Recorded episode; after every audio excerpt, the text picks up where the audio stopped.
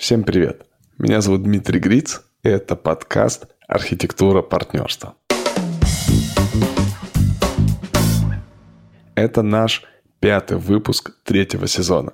И мы с моим соведущим Романом Пивоваровым, психологом и маркетологом, очень рады, что вы тоже интересуетесь бизнес-партнерствами. Я адвокат, архитектор бизнес-партнерств. Я помогаю людям договариваться на берегу – как вместе делать бизнес или уже не только на берегу, но в устойчивом положении, когда у них все хорошо в партнерстве. И мы с Романом обсуждаем разные аспекты. В этом сезоне мы обсуждаем, как искать, где искать нового партнерства и кого брать в партнеры. Привет, Ром. Привет, Дим. Мы вот в этом пятом выпуске, пятом эпизоде хотели поговорить про осознанность как такой фундамент и основу вообще всего. Но, с другой стороны, мы, наверное, об осознанности как о фундаменте всего говорим в каждом нашем выпуске. Но, наверное, пришло время действительно отдельно э, этому посвятить беседу. Ты, по-моему, во втором или в третьем эпизоде этого сезона сказал такую красивую фразу, что осознанность – это, конечно, очень здорово, но когда у тебя неизвестная и непонятная тебе сфера, ну, вот если ты не погружаешься в нюансы бизнес-партнерств, то тебе очень часто кажется, что ты весь из себя такой осознанный, все, книжки правильные читаешь, там, значит, как-то медитируешь и так далее. Но поскольку сфера для тебя непонятна, да, ты не знаешь, какие вопросы сам себе на эту осознанность задавать. То есть ты как бы без фонаря немножечко идешь, да, по очень темному тоннелю и идешь на ощупь. Такая осознанность на ощупь. Вот мне бы хотелось да, чуть-чуть продолжить вот эту мысль и немножечко здесь э, поговорить. А как сделать для себя вот эту сферу осознанности тоже светлой? Как узнать, какие самому себе вопросы для рефлексии задавать? Мне кажется, я немного начну с утилитарных совсем инструментов и методов, а потом перейдем немного в чуть более концептуальную пользу. Прекрасно. Во-первых, чтобы немного погрузиться в, вообще в партнерство, в бизнес-партнерство, как бывает, как не бывает, что происходит. Вот чтобы хоть чуть-чуть очертить эту карту, с моей точки зрения, ну, можно почитать там две с половиной книги, можно посмотреть две с половиной книги, сразу же скажу, там, это Дэвид Гейдж э, «Партнерское соглашение». Хорошая книжка, давно вышла. Скажу, что она немного про другой культурный код, про код США – и не потому, что они там лучше или хуже, они просто другие, у них другой культурный код, и поэтому у них партнерство строится немного по-другому. Но, тем не менее, они на самом деле и мыслят по-разному. То есть мы у нас... Но я думаю, как референс это все равно полезно, потому что можно транспонировать да, на себя да, какие-то да, да. вопросы и ключевые моменты. Да, эту книгу можно почитать, можно почитать Ноама Вассермана, главная книга основателя, у него там есть пару глав, которые интересные. Можно почитать мою книгу «Адвокат бизнеса», там прям первая глава уже про партнерство. Из совсем бесплатного можно э, посмотреть телеграм-канал «Партнерская сессия», в котором я много чего пишу про партнерство. И похоже, что там ну, есть разные прям упражнения, инструменты, как работать в партнерстве. Это хороший фонарь, я думаю. Есть чуть более дорогой, но с моей точки зрения эффективный инструмент. У меня есть курс «Партнер». С моей точки зрения никто на постсоветском пространстве не учит быть профессиональным партнером. То есть не учит быть классным бизнес-партнером, а я на своем курсе учу. Я как раз рассказываю о том, как искать партнера, как делить, как э, э делить компанию, как распределять зону ответственности, э, какие практики создавать и так далее. То есть это вот такой некоторая карта, которую я даю для партнерства, некоторая модель, которую можно использовать дальше в любых партнерствах бесконечное число раз. Эм, и я думаю, что, конечно же, навык быть классным партнером – это знание плюс тренировка. Потому что если вы просто почитаете книжку и подумаете, ну, классно, все, как мне кажется, этого недостаточно. И вот на курсе это как раз тренировка, отработка прям этих бесед, этих вопросов, этих э, разделения долей с вашими учебными партнерами. Это такой утилитарный блок. Мне кажется, что ну, просто мне нужно было о нем сказать, вдруг вы еще о нем не знаете. Ты знаешь, я добавлю к нему еще, что на сайте partnership.expert, да, есть чек-лист с вопросами еще. Да. Я точно знаю. Точно. Да, да это и это так. тоже хорошая такая стартовая точка для того, чтобы э, начать рефлексировать. Абсолютно ты прав. Ну, я думаю, что на самом деле этот подкаст нужно переслушать еще раз, потому что сейчас у меня перед глазами прям отзыв человека. Это девушка, она пишет. Успела послушать э, два ваших выпуска. Это так круто, что вы делитесь такой ценной информацией. Для нас с моим партнером это так актуально, потому что уже стали возникать некие вопросы. Ну, как мне кажется, правда, в общем, мы здесь от души делимся и рассказываем о том, как можно строить партнерство или как строить не стоит. А если говорить чуть более концептуально про осознанность, мне кажется, что чаще всего осознанность – это проявление, в смысле, это наличие ответа на вопрос «почему» или «зачем». В любой момент времени. Ты вступаешь в партнерство – зачем? Ты, ну, зачем не типа, чтобы мне было хорошо, я был богат и все такое, а именно, почему именно этот партнер, почему ты не один, а почему не другой партнер, а почему не несколько партнеров? Вот на все эти вопросы, если как бы идти не по течению, а все-таки говорить про некоторую осознанность, то это про наличие ответов на вот эти вопросы у вас в голове.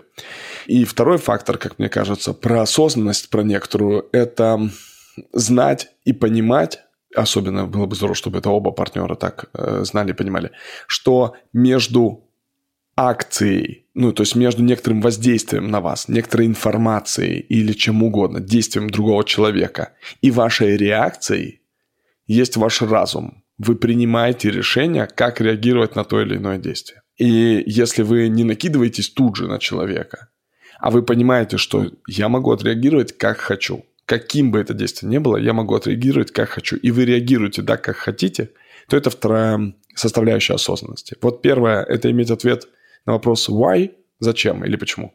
И второе – это то, что все есть ваш выбор, все есть ваше решение, мое решение. Вот ты знаешь, э, про почему и зачем ты очень хорошо сделал, что сейчас как раз артикулировал, что один про прошлое, один про будущее.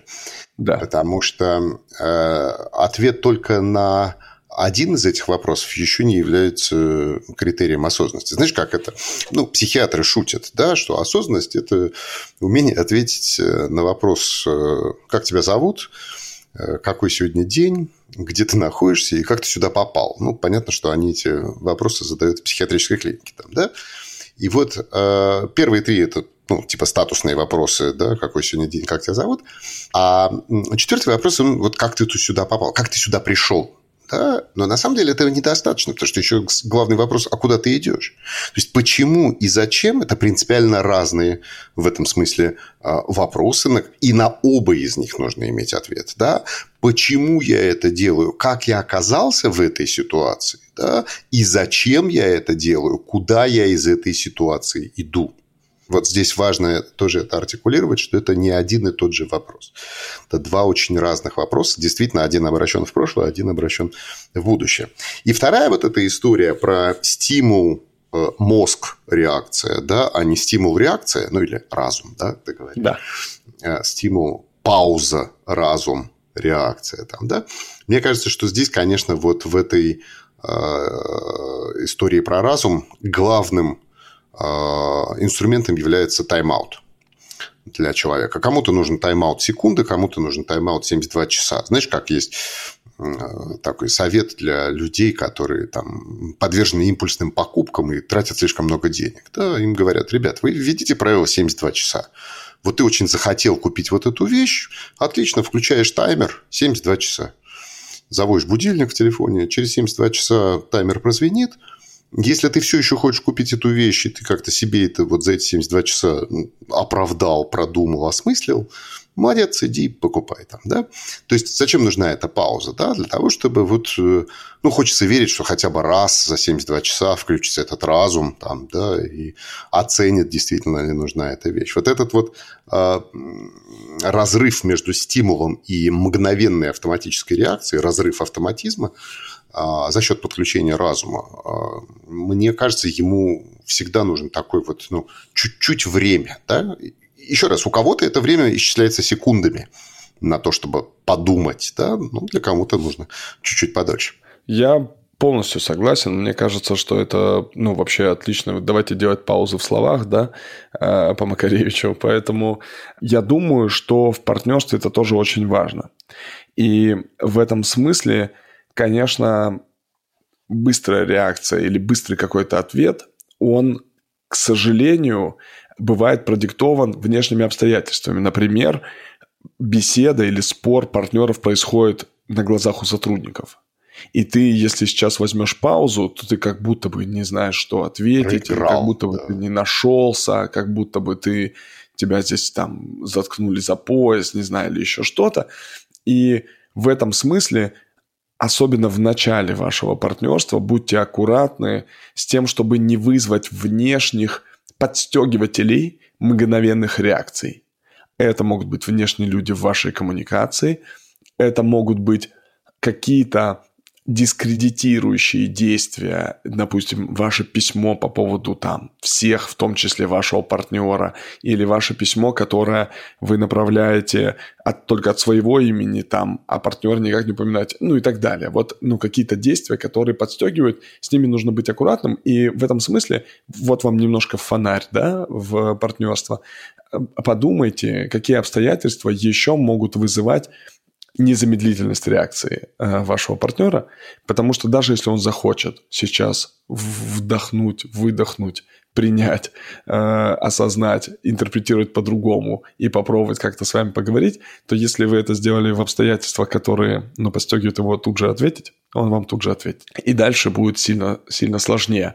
Ну, например, знаете, любые судебные разбирательства, вот это точно там. Если какие-то юристы влазят в любой конфликт, то все, пиши пропало. Даже если партнеры до этого могли говорить, если юристы сверхусилия не произведут и никто из них не начнет как бы создавать себе работу, а именно раз, раздувать конфликт, то партнеры вряд ли смогут поговорить. Слушай, а вот я сейчас подумал, да, если мы понимаем, что для партнера самого, да, для, ну, для, для меня, да, а, инструменты осознанности – это ну, наверное, в той или иной мере все те же самые практики, медитативные практики, психологические практики, а, психотерапевтические практики, не знаю, там, ну, для кого-то это физические практики, там, йога, спорт, да, для кого-то это там посидеть э, с бокалом виски два вечера, да, то есть, в общем, рефлексивные практики у всех разные, и они как бы наверное, те же, которые в других аспектах жизни применяются, да, когда человек рефлексирует или осознает там свое место в жизни, свои отношения с родителями, с детьми, с супругами и так далее, и так далее, то те, те же практики применимы и для рефлексии и осознанности партнерства.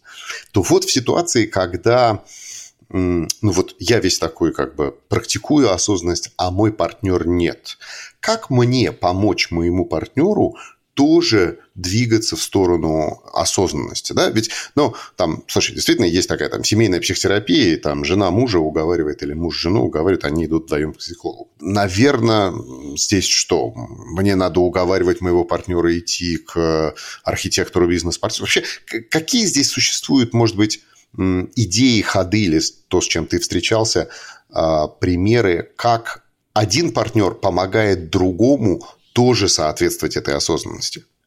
Знаешь, мне кажется, короче, с этим нужно быть очень аккуратным. Я думаю, что вот это понимание, вернее, это мысль, представление о том, что вот у меня есть осознанность, а у моего партнера нет, она вообще тут же как бы это просто в колокол бьют.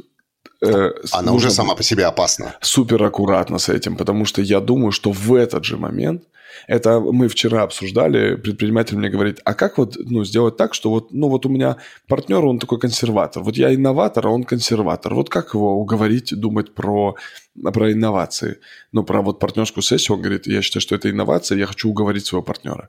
Я говорю, ну, во-первых, перестать думать, что он консерватор, а вы инноватор, потому что до тех пор, пока вы вешаете этот ярлык, вы все время, как подтверждение своего представления, находите э, эти вещи, и, ну, дальше это никуда не, вас не двигает. Во-вторых, ну, как мне видится, нужно попробовать поиграть в то, что интересно твоему партнеру. То есть, когда мы говорим, что вот я осознанный, а он неосознанный, как мне кажется, это неправда, потому что он ну, просто осознанный по-другому. Естественно, есть примеры, когда ну, человек совершенно ни разу в жизни или очень редко задумался на вопрос, э, почему или зачем, и не находил ответа на эти вопросы и вообще не парится по этому поводу, и такой совсем прям жизнь по колее идет, да. Но если все-таки рассматривает какое-то предпринимательское сообщество, то есть человека, который создает бизнес, я думаю, что все-таки он или она задумывались просто по-своему. Я думаю, что нужно, во-первых, спросить у человека, делал ли он что-то и можно ли с ним что-то поделать. Я вам приведу пример. А, у меня на партнерской сессии э, там девушка с парнем, но они не в отношениях. А, они там оба женаты замужем. И они, ну, такие классные друзья, классные бизнесмены, партнеры. И они говорят, короче, если поссоримся, и вообще ну, не сможем прийти ни какой точки, мы на, на неделю, по-моему, или на, на 5 дней обязаны поехать там туда-то, ну, в определенную локацию, и на САПах уехать вдвоем. Потом такая пауза, и один партнер говорит, а давай еще психолога с собой возьмем давай. И они, короче, вот втроем на сапах уйдут в закат э, с психологом и будут там лежать на этих сапах и разговаривать. Вот такая у них практика. Я думаю, что первый шаг. Нужно попробовать поиграть в практике твоего партнера, забыв о своих, и что они единственно правильные, и они осознанные, и все такое. Вот за это забыть. Второй шаг. Если у него нет никаких практик, но у вас есть, то попробовать найти какие-то третьи практики, которые не являются вашими, то есть вы там еще не как рыба в воде, а вы тоже для вас это новая какая-то штука. И для него новая. Намного проще вовлечь человека во что-то новое для вас в том числе, потому что тогда вы тоже беззащитны, вы не знаете, как будет, вы не знаете, что происходит. Как это можно подать? Это можно подать через ваших общих знакомых, через подарок на день рождения компании двум партнерам. Это можно подать как подарок на день рождения, а ты с партнером должен пойти, причем как одному, так и другому партнеру. Ну, то есть, короче, как преподнести это можно придумать как угодно. Но важно по-честному выбрать такую форму той самой практики осознанности, которую вы тоже не пробовали. И пускай она для вас для обоих будет новое. Это может быть трекинг, какая-нибудь поход по тропе. Это может быть, я не знаю, там, закатотерапия или еще что-нибудь. Я, я уверен, что сейчас есть много разных вариантов. Просто попробуйте не вовлечь в свою, а попробовать новую вдвоем. Я считаю, что шансов начать такое намного выше, чем вы знаете, вы уже классно катаетесь на доске, там, на вейксерфе, и вы такие, пойдем вместе со мной, партнер, а он не очень хочет. И вы такие, э, там, кульбиты делаете всякие, там, э, не знаю, бэкфлип какой-нибудь 360 или еще что-то, и потом такие, давай пробуй конечно, ему очень некомфортно будет, потому что он будет втройне демотивирован. Мало того, что он не очень спортивный, так вы еще его сейчас, извините, своими трюками унизили, и человеку совсем, конечно, некомфортно. Поэтому, если уж вы хотите вовлечь в какой-нибудь вид спорта, то вовлеките в тот, в который вы тоже не умеете играть. Это знаешь, как э, вот э, в семьях, да, мы же часто приводим э, брачные и супружные такие да. Да, метафоры, как говорят там, да, ну вот там, если вы чувствуете, что потеряли не немножко контакт или теряете этот контакт, или как-то все пошло вот э, на уровень автоматизмов перешло, там, попробуйте вместе пойти поучиться танго, например. Да? Вот именно поучиться, именно в ситуации, когда оба не умеют. Потому что если один умеет, а второй нет, то это, в общем, будет ровно так, как ты говоришь. Да? И, и, и как раз через вот эту обученческую деятельность вдруг ты обнаруживаешь себя рефлексирующим, потому что ты себя видишь в роли ученика. Да? Ты начинаешь э, сначала задумываться о том, куда я ставлю ногу, а потом начинаешь задумываться о том, что я делаю в нашем партнерстве и как это все выглядит. Здесь я бы, знаешь, добавил один важный момент. Очень важно, чтобы та деятельность, которую, или та практика, которую вы нащупываете друг для друга для развития собственной осознанности, чтобы она не занимала все сто процентов вашего Э, внимания, времени настолько, что у вас э, не будет время вот как раз порефлексировать и поговорить друг о друге. Ну, то есть, условно говоря, если мы пойдем э, с партнером в кино на блокбастер, там, на Терминатора и будем жевать попкорн, полностью погруженные в экран, два часа мы провели и вышли, и на этом все закончилось, угу. то это не подталкивает к рефлексии. Слишком много контента вошло в нашу голову, наше внимание было полностью занято. А вот именно как раз образовательные практики, когда ты чему-то учишься, да, все время заставляют тебя вот как бы возвращаться вот в это ученическое начало и вспоминать, да, так, куда я поставил ногу, куда я поставил руку, как я держу одно, как я держу другое. Здесь вот очень важно э, эту, эту медитативную практику э, повернуть именно э, в направление, которое поможет задумываться о себе. Да, да, я согласен, что практика должна быть про вас, а не про что-то. Это так. Да, да, да. И последнее здесь тоже, мне кажется, важным. Все-таки уделить этому много времени. Знаешь, вот, вот осознанность требует времени.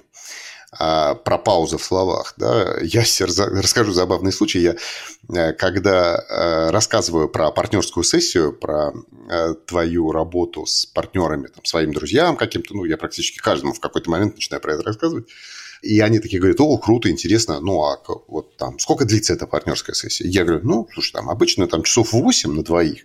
Если на троих, на четверых, то все это начинает множиться, ну, там несколько дней, может быть. И они такие все время говорят, а что так долго? А у меня все время мысли, а как вообще так быстро-то у Димы удается? Понимаешь, потому что для меня есть ощущение, что, ну, 8 часов – это только начать рефлексировать там, да, это только начать разговор. Там. Поэтому, вот, мне кажется, здесь очень важно тоже закладываться на времени. Не думайте, что если там, за 15 минут мы сейчас все достигнем осознанности с партнером, все проговорим, и все будет хорошо. Это долгий путь, растянутый во времени. Абсолютно точно. Я, я убежден, что это так. Я при этом думаю, что вообще вопросы, которые возникнут у партнеров, их можно всю жизнь обсуждать, и я думаю, что их и будут обсуждать всю жизнь. Я думаю, что вот эти партнерские сессии, которые длятся там 6, 8, 10 или 12 часов, это, ну, во-первых, э, такой оптимальный объем вопросов, которые мы сейчас можем обсудить. Нам дальше нужно пожить с этими вопросами. Я вижу, что люди на самом деле за 6, 8 и 10 часов учатся разговаривать друг с другом, и потом могут проявлять эту практику дальше, там, ежедневно, еженедельно или ежемесячно. И я думаю, что партнерская сессия – это не конец работы над партнерством, это начало работы над партнерством, это начало той самой рефлексии и той самой проявления осознанности, которая будет в будущем.